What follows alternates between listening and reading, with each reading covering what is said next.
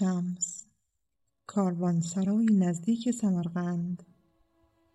شعبان 639 در حجره طبقه دوم کاروانسرا یک دو جین مسافر بود.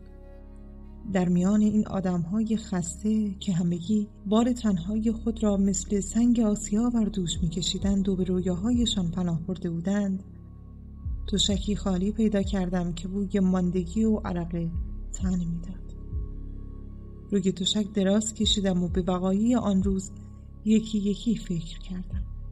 آیا با آنکه در حال شهود بودم به اشاراتی الهی برخورده بودم که به دلیل عجله کردنم قدر و قیمتش رو ندانسته باشم؟ روزم را آغاز تا پایان با این دید از پیش چشم گذراندم. مدتی طولانی به درگاه حق شکر کردم. از کودکی به دیدن عالم دیگر می روم کشف می کنم از غیب صداهایی می شنوم با پروردگار حرف می زنم او هم من جواب می دهد تعریف می کند توضیح می دهد بعضی روزها به قدر پشپشی سبک می شوم و به طبقه هفتم عرش می روم بعد سنگین می شوم و به عمیق ترین گودال های عرض می افتم. به درون خاکی می لغزم که های بزرگ را در خود مخفی کرده و درختان سرو و سنوبر و بلوط در آن ریشه دوانده گاه آنجا و گاه اینجایم. بعضی وقتها اشتهایم از بیخ و بن میبارد. چندین روز حتی یک لقمه غذا از گلویم پایین نمیرد حرف زدن را فراموش می‌کنم. کلمه ها از ذهنم پاک می شود هیچ کدام اینها نمی ترساندم اما می‌دانم که به نظر دیگران عجیب می‌رسد. گذشته زمان من آموخته که با دیگران نباید چندان درباره حالتهای وعد صحبت کرد. نمی‌دانم چرا آدمیزاد تمایل دارد وقتی چیزی را درک نمی کند بدیش را بگوید. خودم چند بار این قاعده خلل ناپذیر را آزمودم اولین کسی که رفت آمدم با عالم دیگر در نظرش باور نکردنی آمد و از کشفهایم لرزه بر اندامش افتاد. پدرم بود. تقریبا ده ساله بودم. آن وقتها فرشته نگهبانم را دیگر می شود گفت هر روز می دیدم آنقدر هم ساده بودم که فکر می کردم چیزهایی که من می بینم همه می بینم پدرم می‌خواست مثل خودش نجار بشوم. روزی که ساختن صندوق با چوب سید را یادم می‌داد نتوانستم جلوی دهانم را بگیرم. برگشت درباره فرشته نگهبانم گفتم پدرم گفت ببین چی میگم. قوه تخیلت زیادی کار می‌کنه انگار. بهتر این چرندیات رو به کسی نگی. وگرنه دوباره باعث اذیت مردم میشی.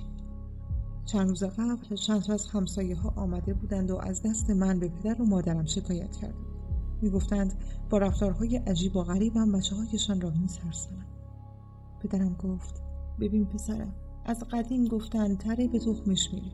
هر بچه به پدر و مادرش. فهمیدی؟ تو هم مثل بقیه چرا نمی‌خوای قبول کنی که تو هم آدم معمولی هستی؟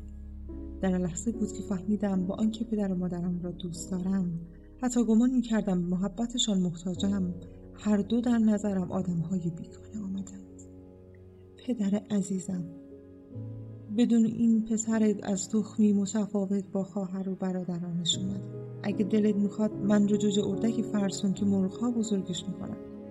مطمئن باش که عمرم در مرغدانی نخواهم بزنم در آبی که از وارد شدن به آن میترسید من جان می‌گیرم. چون بر خلاف شما می‌تونم شنا کنم. مسکن من دریاهاست اگر با منی شما هم به دریا وگرنه دخالت نکنید و در لانگتان بمانید. چشمهای پدرم ابتدا از حیرت گرد شد. بعد ریز شد و بیحالت با صدای قاطع گفت امروز که با پدر خودت اینطور حرف می‌زنی معلوم نیست.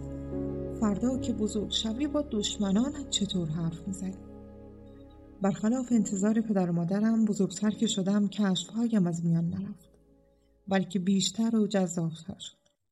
بزرگترهایم عصبی می شدند می دانستم.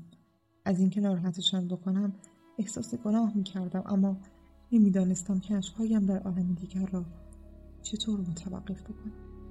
البته از شما چه پنهان؟ اگر هم می‌دانستم نمی‌خواستم متوقفش کنم. چندی بعد خانه را ترک کردم. و هیچگاه برنگشتم. زن حضرت لوط همین که سر برگردانده بود و به شهری که ترکش می‌کرد نگاه کرده بود به مجسمه نمکی تبدیل شده بود. من اما حتی یک بار سر بر نگرداندم و به تبریز نگاه نکردم. از آن روز تا به امروز اسم شهر زادگاه هم چون کلمه تلخ و شیرین در قلبم جای دارد.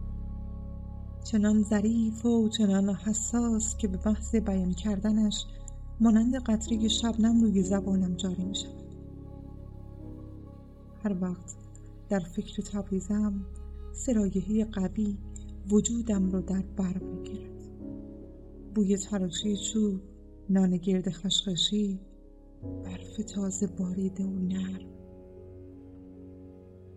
از آن زمان به بعد درویشی سرگردانم در تبعید ابدی روی زمین. روی سنگی که بالش کرده ام دوبار سر نگذاشتم. از یک ظرف دوبار غذا ام از زیر عبایم هر روز منظره های متفاوت تماشا کردم. گرسنه که میمانم با تعبیر خواب دو سه درهم به دست میآورم. آنچه به دست آوردم بین محتاج ها تقسیم می‌کنم. به این ترتیب هفت اقلیم را از شرق تا غرب از شمال تا جنوب میگردم. در کوه و صحرا برای حق به دنبال حق میگردم. در جستجوی زندگی هستم که به زیستنش بیارزد. همینطور دانشی که به دانستنش بیارزد. بی ریشم بی وطن. از هنگامی که خود را در او فنا کرده ام از وقتی پیش از مرگ مرده ام بی آغاز و بی پایان. نه پژمرده ام نه بیچاره. نه محتاج کسیم نه به کسی امر می‌کنم. اما مرا برگ خشکی بازیچه دست باد نپندارید از آن درویش ها نیستم که دهان دارند زبان نه. من آن طوفانم که در جهتی میوزد که خود بخواهد. در سیاحت هایم از انواع راه های صعب العبور گذاشتم از جاده های تجاری که همه می‌شناسند. از کوره راه های فراموش شده از سواحل دریای سیاه تا دیار عجم از صحراهای عربستان تا جنگلهای انبوه از چمنزارها تا بیابانها همه جا را گشتم در هزار و یک کاروان سرا منزل کردم. در کتابخانه ها با دانشمندان مشورت کردم. از عارف ها پرسیدم با دیوانه ها صحبت کردم. جوابی را که نمی‌توانستند بدهند در سکوتشان پیدا کرده ام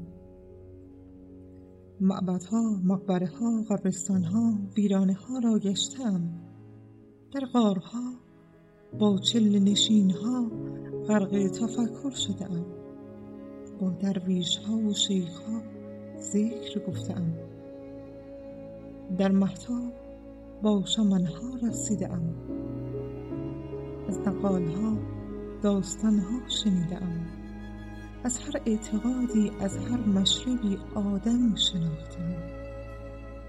کسی را بر کسی برتری ندادم به آفریده به خاطر آفریدگار عشق ورزیدم. بدبخت ها را دیده ام احمق ها را هم. هم کرامات را می‌دانم هم معجزات را.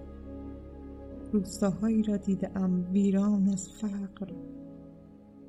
مزرعه هایی را دیدم سوخته و سیاه. رودهایی که خون در آن جاری بود. والاترین و پسترین اعمال بشری را شاهد بودم. چنان شده که سالهاست هیچ چیز شگفت زده ام شنیدم و اطاعت کردم. پس از هر تجربه ای به قواعدی که در هیچ کتاب نوشته نشده و فقط در دفتر جان نقش بسته قاعده جدید افزودم بر اینها نامی گذاشتم پس از هر تجربه ای به قواعدی که در هیچ کتابی نوشته نشده و فقط در دفتر جان نقش بسته قاعده جدید افزودم بر اینها نامی گذاشتم چهل قاعده صوفی مسلکانی که دلی باز و روحی در پرواز دارند.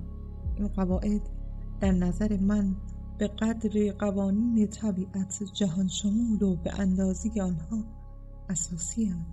سالهای آزگار وقتم صرف این شد که این چهل قاعده را از اول تا آخر تکمیل کنم. بیشترشان را بارها و بارها پاک کردم و از نوشتم. الان دیگر نه حرفی مانده که با آنها اضافه کنم نه کلمه جدیدی.